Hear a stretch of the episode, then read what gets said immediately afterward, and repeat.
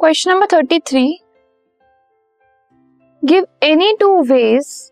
in which non biodegradable substances would affect the environment आपको दो ऐसे तरीके बताने हैं जिसमें जो नॉन बायोडिग्रेडेबल सब्सटेंसेस होते हैं, वो एनवायरमेंट को एडवर्सली अफेक्ट करते हैं या खराब करते हैं। दो तरीके ऐसे बताने हैं जिससे कि एनवायरमेंट को नॉन बायोडिग्रेडेबल सब्सटेंसेस से नुकसान पहुँचता है। Non biodegradable substances affect the environment by जो वेज हैं जिनसे ये अफेक्ट करते हैं एनवायरमेंट को, वो है first they contaminate soil and water resources जो वाटर और सॉइल रिसोर्सेज होते हैं, उनको कंटेमिनेट कर देते हैं, उनको खराब कर देते हैं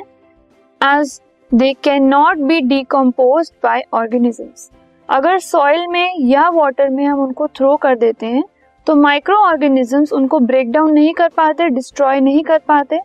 और इसी वजह से वो उस जगह पर रह जाते हैं और अल्टीमेटली डिस्ट्रॉय ना होने की वजह से वो धीरे धीरे सॉइल को या वाटर को या जिस भी जगह पर वो उनको हमने डिस्पोज किया है उसको खराब कर देते हैं।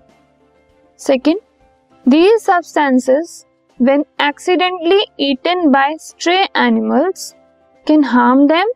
and can even cause their death अगर हमने किसी भी नॉन बायोडिग्रेडेबल सब्सटेंस को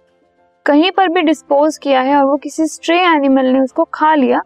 तो अल्टीमेटली उसको वो हार्म करेगा उसके एलिमेंट्री केनाल को डाइजेस्टिव सिस्टम को या फिर जो भी उसकी बॉडी के अंदर फंक्शनिंग है उसको वो खराब कर सकता है। और अल्टीमेटली उससे उस ऑर्गेनिज्म की उस एनिमल की डेथ भी हो सकती है। सो so, इन तरीकों से जो नॉन बायोडिग्रेडेबल सब्सटेंसेस हैं वो हमारी एनवायरमेंट को हार्म करते हैं।